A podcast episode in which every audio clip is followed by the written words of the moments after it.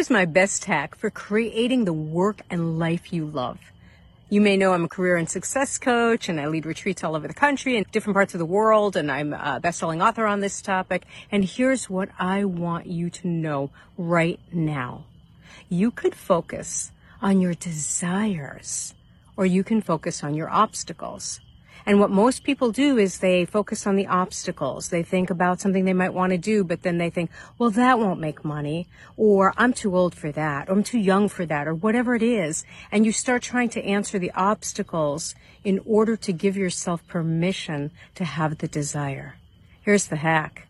Focus on the desire. Focus on your desire. What do you really love? Anything you love. What do you really love?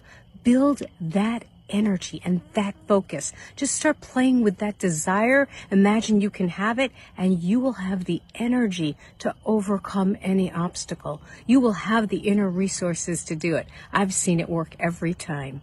I believe in your desires. It's your destiny and I want you to go for your dreams. Shortcast Club